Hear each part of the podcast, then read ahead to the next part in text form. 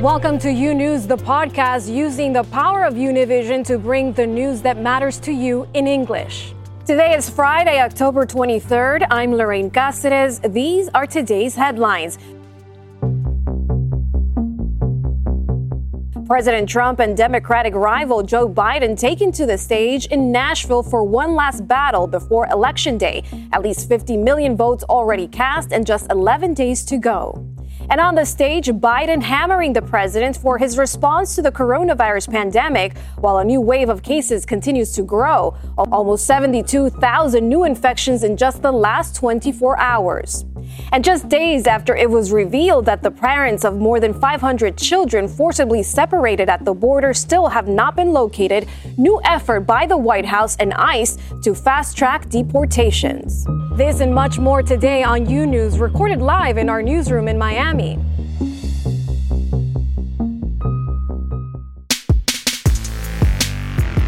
begin with the latest of the scheduled presidential debates for this 2020 election season.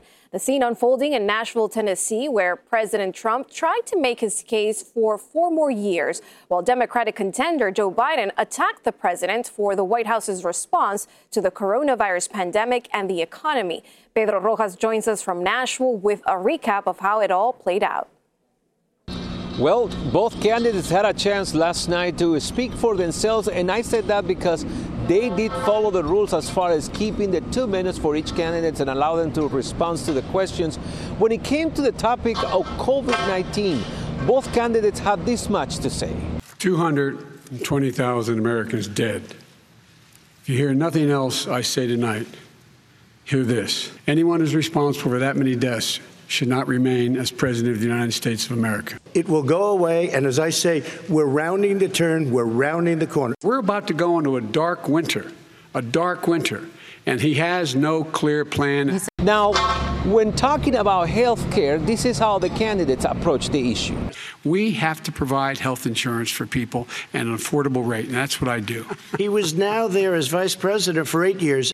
He didn't do anything. He didn't do it. He wants socialized medicine. President he's Biden, a very confused response. guy. He thinks he's running against somebody else. This is the guy who's tried to cut Medicare. And then there came the, ta- the topic of the economy, and this is what Trump warned about what his opponent can do. If he gets in, you will have a depression the likes of which you've never seen. Your 401ks will go to hell. What is on the ballot here is the character of this country. Finally, both candidates also spoke about the subject of race in America, and this is what they said. I think I have great relationships with all people. I am the least racist person in this room. Abraham Lincoln here is one of the most racist presidents we've had in modern history. He pours fuel on every single racist fire. Now, both candidates are back on the campaign trail. President Trump will remain in Florida over the weekend.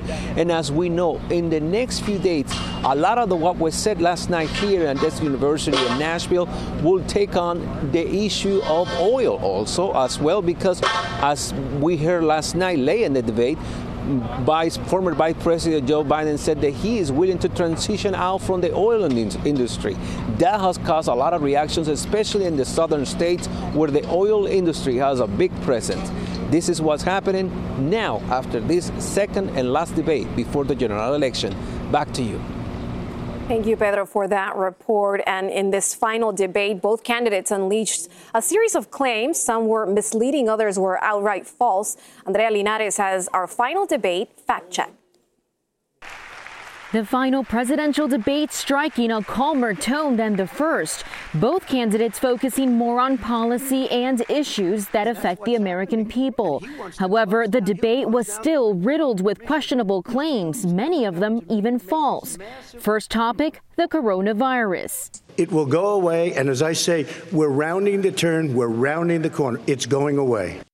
But that's rated as false. Cases are currently increasing in at least 34 states, according to Johns Hopkins University, and hospitalizations are rising in 37 states. Public. Meanwhile, on health care.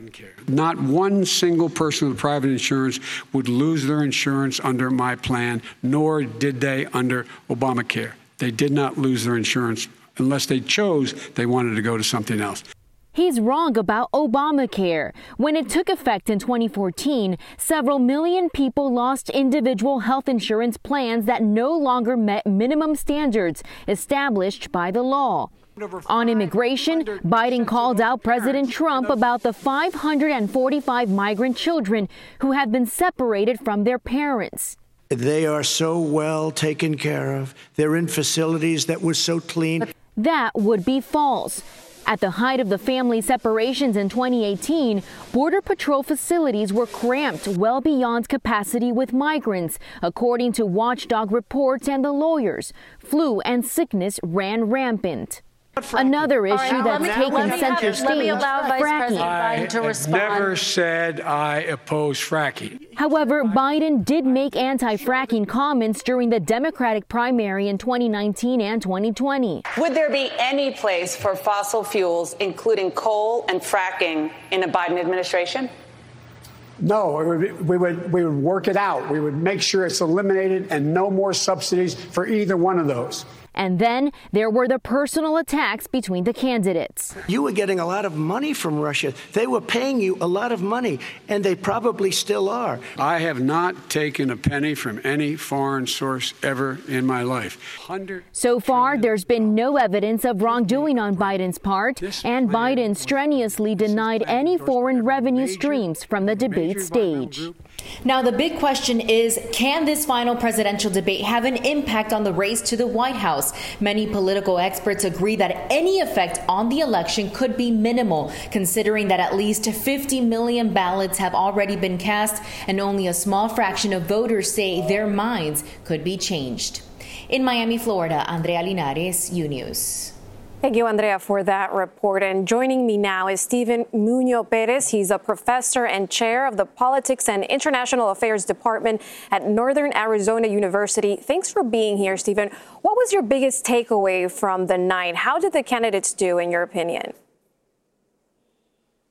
Hi, Lorraine. Um, thanks for having me. Um, you know, I think the biggest takeaway is that people are are they're um, pretty much decided on who they're going to support.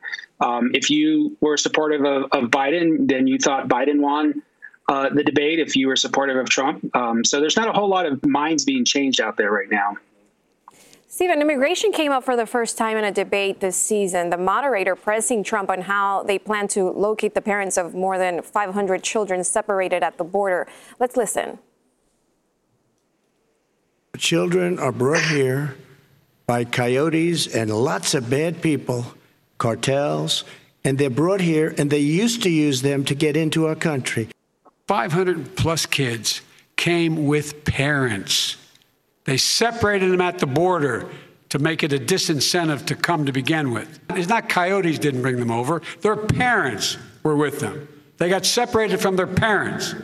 And it makes us a laughing stock and violates every notion of who we are as a nation. What did you take away from both their answers on the issue, seeing that we've been dealing with this situation on immigration for so long?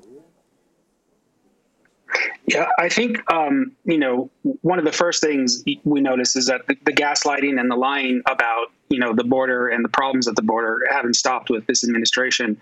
Um, we saw recently with uh, Pope Francis, you know, coming out and speaking publicly about how cruel the policy of the, the Trump administration has been.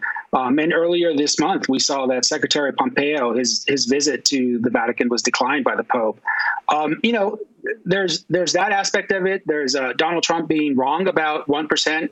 Only one percent of those uh, who are who who are released uh, come back for uh, for hearings. Um, so I think the administration has demonstrated over and over again that they not only lack the moral compass uh, to lead on immigration, but the practical knowledge of, of what's going on, on the border is, is largely based on on stereotypes, on on, on boogeymen, um, and you know we saw last night that that hasn't changed very much for uh, uh, for Donald Trump.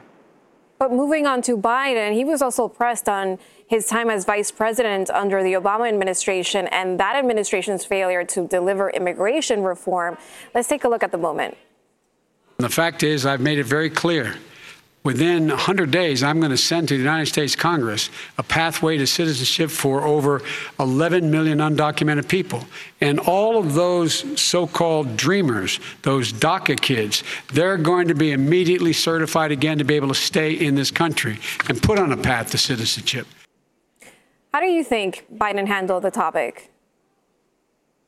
Well, I, I, think Biden reflects, uh, you know, a, a movement of the country in a direction that we've seen for the last 20 years. Um, you know, saying that he's going to give a pathway uh, to, to citizenship uh, for Dreamers is a totally uncontroversial, you know, statement to make today, um, and that is attributable to, you know, to folks like President Obama, and I mean, he's the one who created DACA. Um, the difference is that Biden's going to have a, a, totally different political landscape that Obama did in 2008. Obama had to contend with uh, the Tea Party, with the resurgent Republicans, uh, with the growth uh, in anti-immigrant behavior or anti-immigrant sentiment because of uh, because of the recession that many folks were blaming immigrants on. Um, and Biden's not going to have to deal with that. And by him saying that he's going to give a pathway to citizenship, virtually nobody flinched by him saying that. In terms of style, this debate gave people a chance to see more of a restrained Trump. Could this be an opportunity for skeptical Republicans to give him another four years? um, yeah, I mean, I guess, I guess if you mean that we have to have someone literally cut off his mic uh, to restrain him and at least give the appearance of restraint, um, maybe, yeah, I guess there was a um, I think there was a sense that this was probably the most civil debate we've seen out of uh, Donald Trump. Um, but I, I, think we have to remember that um, the idea that we have to cut off mics uh, from a person uh, or from a, a, presidential candidate is really unprecedented. And so um, this is one of these sorts of facades of, of, civility that that many people are attributing to Donald Trump. Uh, the reality is is much different from that, in, in that we had to literally um, you know, cut his mic off to, to ensure that he couldn't speak uh, whenever he wanted to. Well, thank you so much for your time and your insight, Stephen Nuño Perez of Northern Arizona University. My pleasure.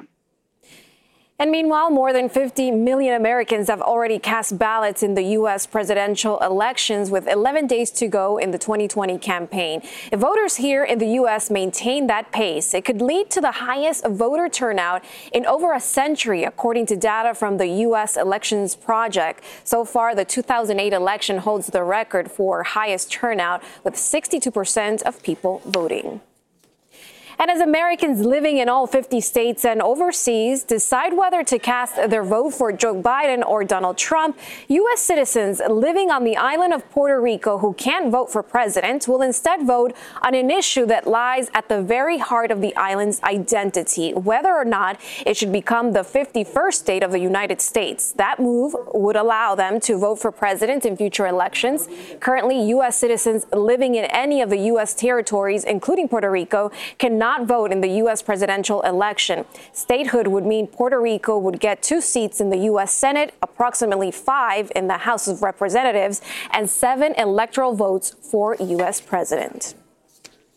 Meanwhile, on Capitol Hill, the Senate is preparing for a full vote on Monday for Judge Amy Coney Barrett's confirmation to the Supreme Court, despite Democratic opposition. If she makes it to the High Court, Barrett would give the Supreme Court a conservative majority. Edwin Pitti has the latest from Washington, D.C. Edwin? Hi, Lorraine. The scenario is almost set for the confirmation of Judge Amy Coney Barrett as the new member to the Supreme Court. However, Today and tomorrow, senators will complete the steps that they need to do to make it happen. Republicans on the Senate Judiciary Committee voted to advance Judge Barrett's nomination after Democrats boycotted the vote. The panel voted 12 to 0, so she could be confirmed as early as Monday. Instead of attending the hearing, Democrats put large posters around their seats of individuals they talk about last week's hearings, individuals that could be affected if the Affordable Care Act comes to an end. This is what Senate Minority Leader Chuck Schumer had to say. We are boycotting this illegitimate hearing. The nomination of Amy Coney Barrett is the most illegitimate process I have ever witnessed in the Senate. And her potential confirmation will have dire, dire consequences for the Senate, for the Supreme Court, and our entire country for generations to come. Lorraine, things could change constantly because of all the Senate procedures one party could use against the other. But as of now, we know that today and tomorrow, senators will continue working on Capitol Hill, so we could expect a lot of votes and additional points of order during the weekend. Then on Sunday, they'll have the cloture vote at 1 p.m. And because of Senate rules, they are to wait 30 hours before the final vote. Vote that could happen as soon as Monday at any time after 8 o'clock at night. Live in Washington, D.C., Lorraine, back to you. Thank you, Edwin, for that report.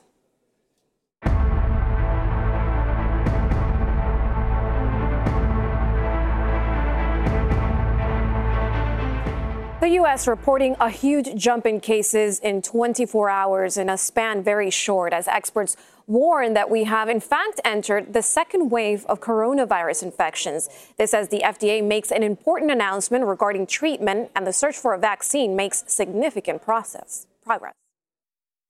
In 24 hours, the U.S. seeing a jump of almost 10,000 cases, a clear indication cases are rising exponentially. There's some very difficult times that are ahead of us, and we have to hunker down and get ready for the winter. In White House Coronavirus Task Force reports obtained by CNN this week, officials say there are early signs of deterioration in the Sun Belt and continued deterioration in the Midwest and across the northern states.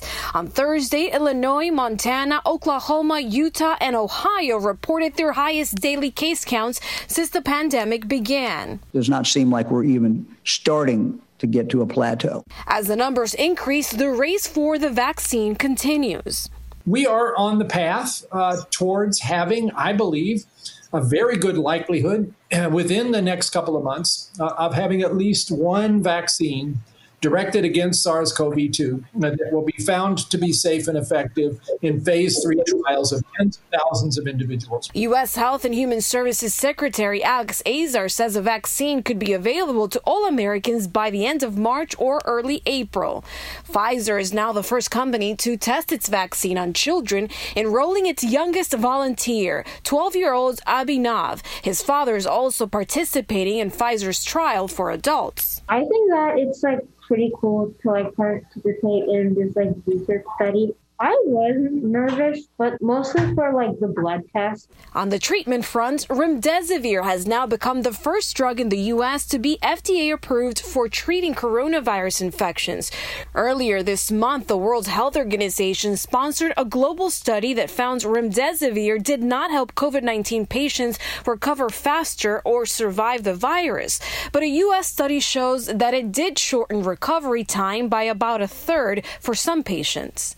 Meanwhile, a new report published by the journal Annals of Internal Medicine says people with Down syndrome are 10 times more likely to die from coronavirus due to weaker immune systems and cardiovascular issues. And pharmaceutical company Moderna, which is also working on a COVID 19 vaccine, says it has finished enrolling all 30,000 participants.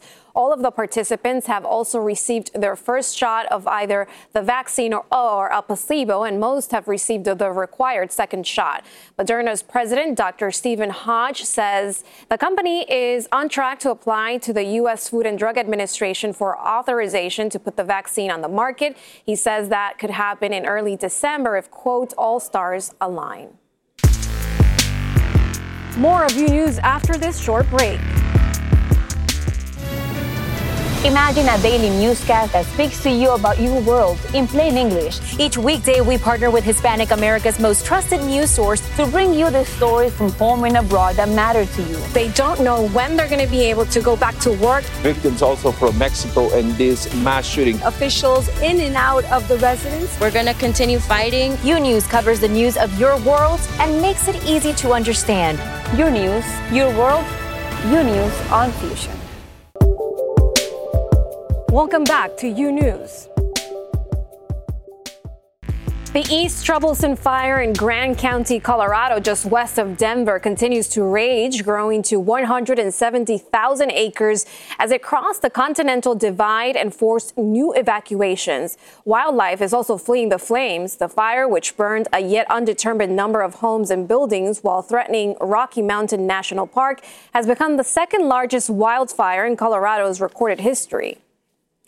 And in California, what is believed to be the first claim against Pacific Gas and Electric was filed on Thursday. The claim filed by a Redding, California law firm says that the utility caused the Zogg fire and is a complaint for property damage and personal injuries. Their client is a local family that was forced to flee that fire. The massive blaze killed four people and destroyed 200 structures in Shasta County. Many people in that area cannot afford fire insurance and lost everything in the inferno. And now turning to immigration, just days after it was revealed that the United States government cannot locate the parents of 545 children who were forcibly separated from their loved ones, the administration is now moving forward with the expedited deportation of undocumented immigrants. Here's Salvador Duran. First target in Los Angeles is 35-year-old Mexican national. Effectively immediately, U.S. Immigration and Customs Enforcement agents can expedite the removal of undocumented immigrants from the United States who cannot prove that they have been in the country for at least two years and have no criminal record. ICE can proceed thanks to a recent order issued by the U.S. Court of Appeals for the D.C. Circuit on September 30th, 2020 pro immigrant advocates have denounced the policy as inappropriate and cruel. This was a decision uh, by a conservative court uh, that I don't think took into account the political reality on the ground and also the dire consequences of doing these mass arrests where collateral damage typically means that innocent immigrants are being arrested, separated from their families, and deported immediately. I think that it goes without saying that once again, the Donald Trump administration uh, has to be characterized as inconsiderate and cruel against immigrants and people of color. No puede uno a veces ni dormir de estar pensando que uno lo vayan a deportar. Maria, an immigrant from Mexico who does not have a criminal record, says she is afraid to go out and fears that she might get caught and be deported. ICE released a statement outlining who is subject to express deportation and allowing an exception for unaccompanied alien children. It includes aliens who are not already subject to an expedited removal designation, are encountered anywhere in the United States, have been admitted or paroled into the United States, are determined to be inadmissible under the Immigration and Nationality Act and have not affirmatively shown to the satisfaction of an immigration officer that they have been physically present in the United States continuously for the two year period immediately preceding the date of the determination of inadmissibility. There's no doubt that this new strategy will be implemented not only at the border but anywhere in the U.S. You could be assured that during the next two weeks between now and the elections, you're going to see this administration trying to implement this new strategy as a political tool to harden Trump's supporters. Community activists across the country are already planning legal and civil actions to try to stop the Trump administration from implementing the order. They will have to appeal to a higher court. In Los Angeles, I'm Salvador Duran, U News. And as the coronavirus pandemic continues to batter so many different areas of the economy, the plight of domestic workers, many of them Latina, is increasingly coming into view. Blanca Rosa Vilches has more on their ongoing struggles. It's a Mexican dance to pay tribute to the victims of coronavirus. All of them domestic workers like Judith Bautista. Now about uh, COVID-19, a lot of women uh, get sick on the jobs and they cut it out. So I think that's very, very important. Uh, Corey Johnson passed the Intro 339 uh, because uh, it protect us from the discrimination. According to a study, in 20,000 cleaners, nannies, and home care workers in at least 48 states, more than half of respondents were unable to pay their rent or mortgages. More than three quarters were food insecure. Nearly 9 in 10 survey respondents are mothers, and 3 in 4 are the primary breadwinners in their household. We're also using this moment to call on Speaker Corey Johnson to bring the New York City human rights law to the floor for a vote because we know domestic workers deserve to have human rights, and we see that more than ever right now, especially as we're dealing with the pandemic. The domestic workers say that their problems have always been here, only that the pandemic had made it even worse.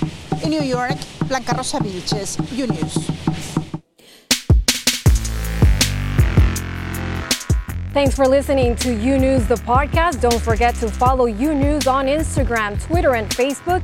And if you haven't yet, go to your favorite podcast platform and subscribe, rate, and review. Join us tomorrow for a new episode. Until then,